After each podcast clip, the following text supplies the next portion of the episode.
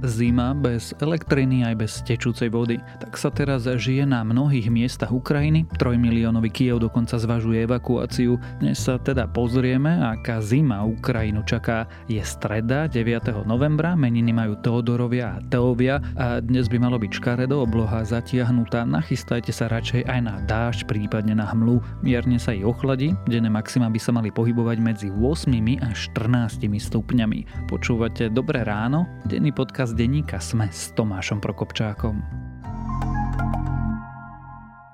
Moji milí Slováci, to som ja, Julo. Vrátil som sa, aby som vás povzbudil. Je tu ďalšia dobrá správa o tom, čo sa na Slovensku podarilo dokončiť. Dlhodobé úsilie o tímovú prácu študentov z viacerých ročníkov prinieslo jasné výsledky.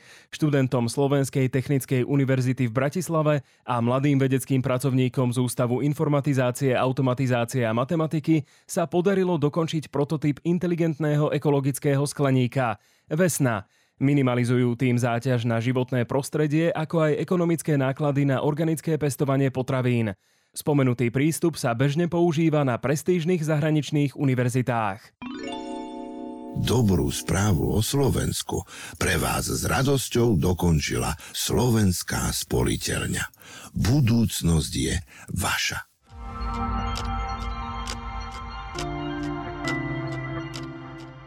A teraz už krátky prehľad správ. Koaličná Sme rodina sa na poslednú chvíľu snažila znížiť daň na lyžiarske vleky. Predseda Sme rodina Boris Kolár je pritom majiteľom lyžiarského strediska Park Snow na Donovaloch. Návrh napokon nenašiel podporu ani medzi niektorými poslancami Oľano, odložil sa teda na koniec novembrovej schôdze. Za to poslanec Oľano, Ďordi Dimeši, sa zase pokúsil k novele zákona o DPH prilepiť oslobodenie niektorých bank od vedenia transparentných účtov, ktoré pred voľbami využívajú politici a politici politické strany. Poslanci za SAS sa nezúčastnia rokovaní o návrhu budúcoročného rozpočtu. Richard Sulík tiež povedal, že strana v súčasnej podobe rozpočet nepodporí. SAS prekáža rekordný deficit a chýbajúce výdavkové limity. Ministerstvo financí tiež odkázal, že ak malo vôľu rokovať, malo tak urobiť v lete, no namiesto toho SAS len urážali. Poslanci schválili novelu zákona o dôchodkovom sporení. Sporiteľia v druhom pilieri narodení po roku 1968 sa tak od júla budúceho roku začnú presúvať do indexových fondov.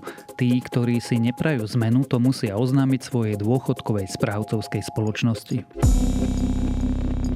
Európa zažila tento rok najteplejší oktober vôbec. Tvrdí to Kopernikus, služba Európskej únie pre klimatickú zmenu. Namerané teploty boli o 2 stupne vyššie než medzi rokmi 1991 až 2020. Extrémne teplý október namerali v Rakúsku, vo Švajčiarsku či vo Francúzsku. Včera vo veku 81 rokov zomrela známa česká režisérka Marie Poledňáková. Poledňáková stála za slávnymi filmami ako S tebou mne baví sviet, jak vytrhnúť veľrybie stoličku či jak dostať tatínka do polepšovny. V 90. rokoch bola aj pri vzniku televízie, z ktorej sa neskôr stala Prima. Svoj posledný film nakrútila v roku 2012. Ak vás správy zaujali, viac nových nájdete na webe Deníka Sme alebo v aplikácii Deníka Sme.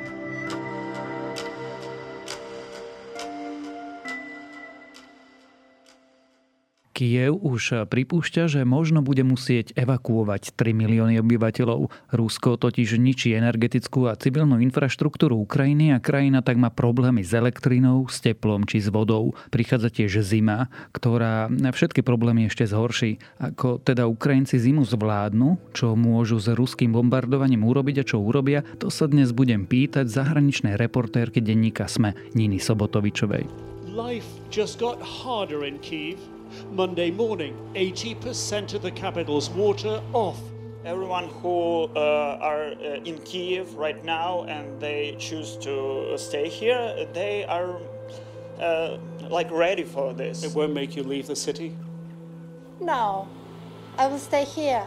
I didn't leave it uh, since the war began, so why have to do it now?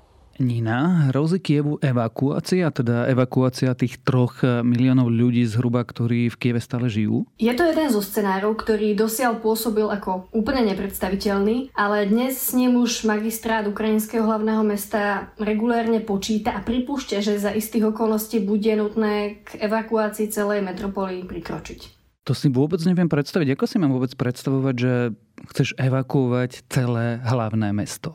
Ono je otázne, či si to vôbec vedia aktuálne ukrajinské úrady predstaviť, pretože takáto evakuácia by bola jednak nesmierne nákladná, časovo aj finančne. Ide o 3 milióny ľudí, čo si teda my v našich mierkach nevieme ani predstaviť, pretože Bratislava, čo sa týka počtu obyvateľov, je 6 e, krát menej ľudnatá. Takže vlastne Vitalij Kličko ako starosta Kieva už odporúčil obyvateľom, že ak majú tú možnosť, nech sa presunú ku svojim známym niekam na predmestie Kieva alebo do iných blízkych lokalít, ak tam majú tí ich príbuzní vlastne možnosť, ale respektíve ak majú nejaký samostatný vodovod, ak čerpajú vodu zo studne, alebo ak majú nejaký svoj povedzme nejakú piecku alebo kachle, možnosť si zakúriť inak, ako byť odkázaný na elektrinu a plyn, tak aby to Kievčania využili a týchto svojich príbuzných navštívili a dočasne na vlastne nejako neohraničenú e, dobu sa u nich vlastne ubytovali. Pretože samotní predstavitelia mesta si nepochybne uvedomujú, ako limitované sú ich možnosti niekam presídliť dočasne celý Kiev. I've seen 30 minutes, my friends, in one hour, maybe two hour, maybe three, maybe no water. after 20 minutes. But all will be okay. Prečo sa vôbec o tomto scenári rozprávame? Teda, aká je momentálne situácia v Kieve? Ako tam vyzerá život človeka, ktorý v hlavnom meste Ukrajiny stále zostal? Aktuálne Kiev trpí e, v úvodzovkách iba riadenými odstávkami elektriny. Ich cieľom je aspoň čiastočne stabilizovať tú poškodenú energetickú sústavu, ktorá je vlastne terčom okupantov dlhodobo a celkom odlišná situácia ale nastane, ak pôjde o trvalý výpadok prúdu dlhodobejšieho charakteru, lebo ako sme si povedali, napríklad naozaj Bratislava má 6 krát menej obyvateľov ako Kiev. Ale teraz si predstav, že by všetkým Bratislavčanom od Vrakune po Dubravku, od Biskupíc po Záhavskú Bystricu prestala fungovať elektrina. Na dlhší čas, ktorý nikto nevie odhadnúť a nejako ohraničiť. Nielen, že by všetci sedeli doma po tme a teda v zime sa stmieva skoro a rozvidnieva neskoro, ale mesto by zostalo bez tečúcej vody, do veľkej miery by vlastne nefungovala ani kanalizácia a v mnohých prípadoch ani to kúrenie, keďže kotle sú často elektrické. A to všetko by sa navyše stalo vo vojnovom čase, vo vojnovom stave, keď susedný štát, agresor, už viac než 8 mesiacov bombarduje. Takže by si proste sedel v kuchyni, pri sviečkách, zababušený v nejakom prešiváku, varil by si si večeru na horáku napojenom na propambutánovú bombu a do toho by k tebe dobytu zvonka doliehal hluk sirén oznamujúcich ďalší letecký poplach. A toto si teda pred, treba predstaviť vo veľa väčšej mierke v prípade toho Kieva, a ešte treba podotknúť, že obyvateľia mnohých ukrajinských miest aj obcí, vrátane tých v kievskej oblasti, už teraz takto žijú.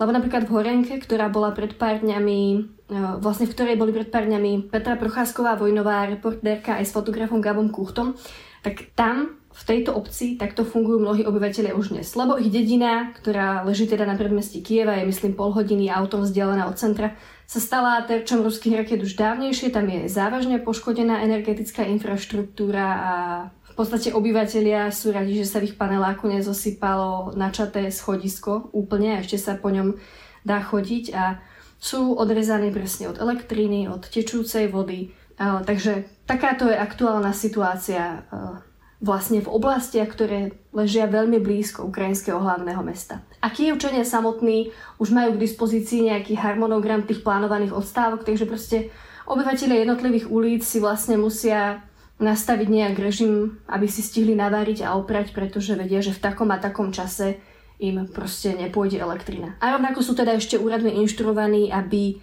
elektrickou energiou šetrili a snažili sa minimalizovať jej spotrebu, hlavne ako v tých najexponovanejších časoch. Dá sa takto vôbec dlhodobo žiť? A teda špeciálne sa pýtam, že ešte stále je jeseň, ale teda ide zima a ochladzuje sa. Určite je to zložité, sama si to naozaj neviem predstaviť, ale o to fascinujúcejšie je pre mňa sledovať reakcie miestnych, sprostredkovania teda, ktorí si napríklad teraz chodia načepovať vodu do bandasiek, keď už doma žiadna netečie. Lebo tí Ukrajinci ani po 8,5 mesiaci vojny vlastne naozaj nestrácajú odhodlanie. Z ich vyjadrení je jasné, že sa snažia udržiavať v dobrej psychickej kondícii, že sa snažia neizolovať, ale naopak nejako posilňovať tú svoju komunitu, či už sú to nejaké babky uličkárky, ktoré proste v susedných bytoch prežili celý život, alebo spolužečky zo strednej, ktoré s tými bandaskami na vodu chodia spolu že je medzi nimi cítiť mimoriadná súdržnosť a to je podľa mňa možno to jediné, ale ako nemenej dôležité, čo im teraz pomáha prežiť uh, túto veľmi bezútešnú situáciu. A dlhodobo sa takto žiť zrejme nedá. Naozaj nie s prichádzajúcou zimou, keď už napríklad v tej horenke dôchodky nemajú v bytoch 8 stupňov nad nulou, pretože v noci mrzne. Takže v interiéri máš tých 8 stupňov. Ty mi opisuješ e, súdržnosť e, správy z druhej svetovej vojny, z bombardovania Londýna hovoria o tom istom, že vlastne to bombardovanie spôsobilo len to, že tí ľudia sa zomkli. Prečo to Rusko robí? Prečo bombarduje civilnú infraštruktúru, okrem teda toho, že to je evidentne vojnový zločin? Mm, pretože na vojenskom poli zaznamenáva jeden neúspech za druhým.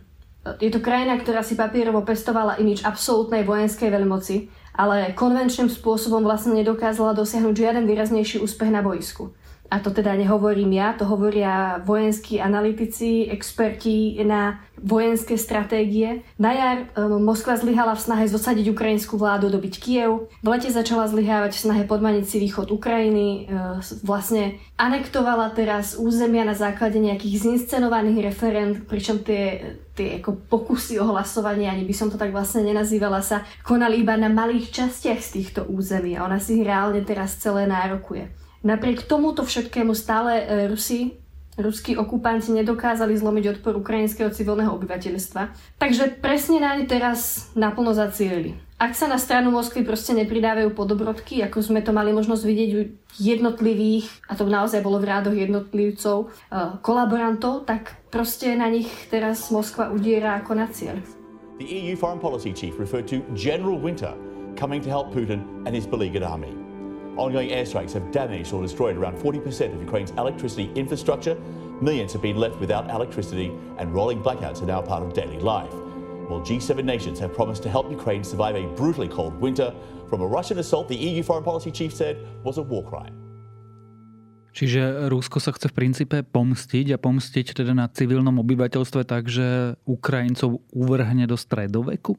V podstate sa ich snažia podľa mňa úplne morálne ubiť. Aspoň takto vyzerá e, z pohľadu zvonka. A vlastne je to niečo, čomu veľmi fandia takí tí ruskí duginovskí ultranacionalisti. Keď si čítaš blogy týchto ľudí, tak oni naozaj jednak vyzývajú, aby v tom e, ruské jednotky pokračovali a druhá vlastne ako banujú, že s tým Moskva nezačala už skôr, že aká efektívna tá taktika vlastne je.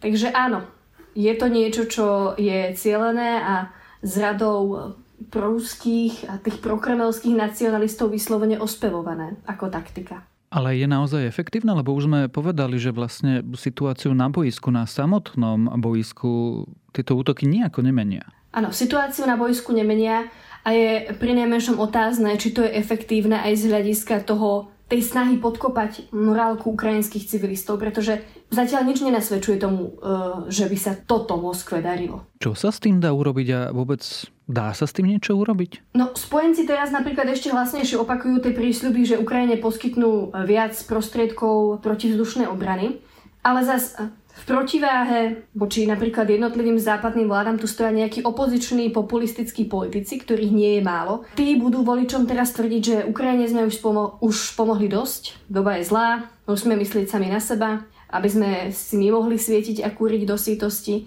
Takže uvidíme, či sa podarí tú ukrajinskú protivzdušnú obranu ešte posilniť, ale zatiaľ to vyzerá, že západní lídry sú ako v tomto neochvejní a že, že tá pomoc by ešte mala na Ukrajinu prúdiť. Najmä v tejto špeciálne citlivej situácii, keď sú naozaj terčom civilisti. Dobre, to je vojenská pomoc, teda jeden typ pomoci, ale vieme, alebo chceme, alebo ako Európa pomáhame tým konkrétnym civilistom, tým ľuďom, ktorí nemajú teplo, tečúcu vodu, elektrínu? Tak priamo im pomôcť nevieme, pretože kým aj napríklad pri nedostatku tečúcej vody si dokážu e, obyvateľia Kieva, obyvateľia Dnipra a ďalších miest, obcí, tú vodu ísť niekam načapovať, tak ako elektrinou sa zásobiť nedokážeš. Takže my im nedokážeme uh, pomáhať vlastne priamo, ale samozrejme uh, z krajín strednej Európy stále na Ukrajinu prúdi aj humanitárna pomoc. Takže toto je ten spôsob, akým my vlastne môžeme adresovať nejakú pomoc civilistom. Nemecko napríklad hovorí, že pošle generátory alebo teda vykurovacie telesa. Toto je nejaká väčšia aktivita, alebo sú to len také čriepky zatiaľ náhodné? Zatiaľ to vyzerá skôr na naozaj ako čiastkovú aktivitu, ale samozrejme áno, toto je cesta. Pretože aj starosta Kieva Kličko hovoril, že presne e, týmito dieslovými generátormi a samozrejme aj naftou potom, aby mali palivo, sa snažili mesto zásobiť, rovnako sa ho snažili samozrejme zásobiť trvanlivými potravinami a nejakými vykurovacími telesami. Takže je to jedna z možností. Zatiaľ sme sa rozprávali, ako tá situácia vyzerá teraz. Keby si si mala typnúť alebo odhadnúť, ako to podľa teba bude vyzerať, aká bude zima teraz nielen v Kieve, ale na celej Ukrajine? Fú, Uh, to chceš odo mňa jednak predpoveď počasia, tak na najbližších 5 mesiacov. A druhá, akože predikcie sú hrozne nevďačná disciplína, ale uh, hrozne veľa podľa mňa závisí od toho, či bude Irán Rusom naďalej ochotný dodávať útočné drony a prípadne aj riadené strely, o ktorých sa už tiež v súvislosti s iránskymi dodávkami hovorí. Pretože Rusko by dávno nemalo čím denne útočiť na ukrajinskú energetickú infraštruktúru, keby mu tento teokratický režim neprišiel na pomoc. that Iran plans to send about a thousand more weapons to Russia, including advanced guided missiles for Moscow's war in Ukraine. Tehran has already supplied deadly drones. This comes a short time after the mayor of Kyiv announced full power is back on in the capital. Samozrejme, ďalším veľmi dôležitým faktorom bude to, aká ukrutná bude tento rok ukrajinská zima. No. My sme napríklad v Európe zažívali teraz extrémne um, horúci október, myslím, že rekordný podľa všetkých meraní. A možno Ukrajincom by pomohlo, ak by naozaj tá zima túto sezónu až tak naplno neudrela, pretože už pri prvých mrazivých teplotách, ktoré prichádzajú teraz, vlastne v novembri, v skorých ránach je to citeľné v tých domácnostiach, ktoré sa ocitli bez tečúcej vody, bez elektrickej energie a bez plynu. Tá teplota naozaj ako nie je veľmi odlišná v porovnaní s tým, čo máš za oknom.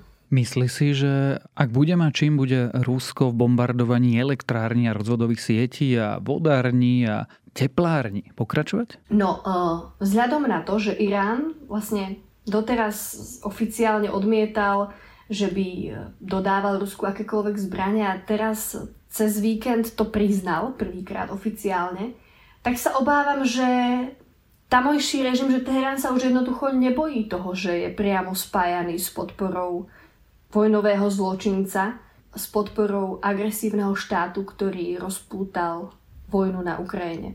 Takže je dosť možné, že tie dodávky budú pokračovať. A úplne na záver, a tiež je to trošku veštecká otázka, ale môžeme nejako pomôcť? Môžeme nejako zastaviť? Či už Rusko alebo Irán, aby jednoducho obyčajní Ukrajinci, treba v Kieve, netrpeli? Myslím si, že uplynulých 8 mesiacov ukázalo, že všetko je to o tlaku občanov na svoje vlády. Videli sme veľký obrad v Berlíne. Nemecko uh, bolo dlho krajinou, ktorá odmietala dodávať akúkoľvek vojenskú techniku, akékoľvek vojenské komponenty do krajín sužovaných konfliktov. Teraz v podstate dodala vojenskú pomoc vo veľmi štedrých sumách, keď sa to prepočíta vlastne na, na financie. Takže určite um, Určite to bude o tom, či my uprednostníme svoje pohodlie, alebo budeme naozaj naďalej empatickí a budeme, budeme vedieť rozlišovať medzi tým, čo si musíme odoprieť my a čo si každodenne odopierajú Ukrajinci. A ako cestou, môže to znieť pateticky, ale cestou je takisto nedať na prvoplánové reči a sľuby populistických politikov, ktorí každé 4 roky sľubujú niečo, nejaké proste zázračné riešenia na tie najkomplexnejšie problémy, pretože už by sme mali byť poučení skutočne tým, že žiadne zázračné riešenia v takýchto situáciách neexistujú.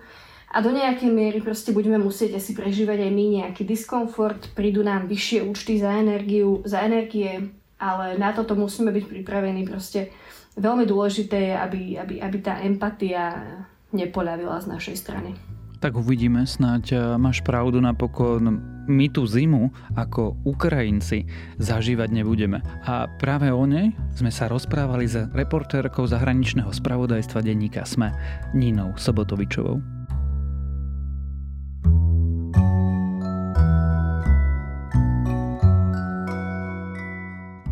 Mojím dnešným odporúčaním je trošku staršia kniha polského reportéra Vitolda Šablovského Ako nakrmiť diktátora. Priznám sa, týmto reportážnym knihám sa trochu vyhýbam, pretože sa nedokážem zbaviť profesionálnej deformácie a mentálne ich neustále editujem, no tento text ma naozaj príjemne prekvapil.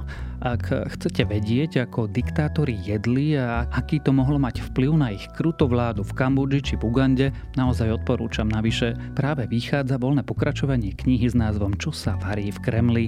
A to je na dnes všetko. Dávajte na seba pozor. Počúvali ste Dobré ráno, denný podcast denníka Sme s Tomášom Prokopčákom a pripomínam, že dnes vychádzajú aj nové epizódy vedecko-popularizačných podcastov Zoom a Vedatorský podcast. A na úplný záver ešte jednu opravu.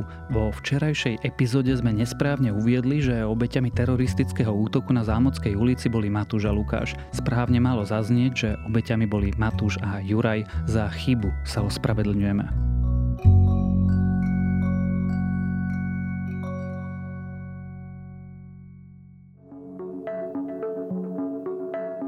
Zarábať potrebujeme všetci, no niektorí z nás majú cestu k zamestnaniu veľmi ťažkú. Na trhu práce majú zdravotné alebo sociálne znevýhodnenie, často úplne zbytočne. Spôsobujú ho naše predsudky a nevedomosť. Volám sa Ľubica Melcerová a chcem, aby sa to zmenilo. Aj preto som pre vás pripravila podcastovú minisériu My sa vám ozveme. Rozprávam sa v nej s ľuďmi, ktorí to zažívajú na vlastnej koži, aj s odborníkmi a odborníčkami, ktorí vysvetlia, ako ľahko by to mohlo fungovať, keby sme chceli. Nájdete nás na webe Sme a vo všetkých podcastových aplikáciách.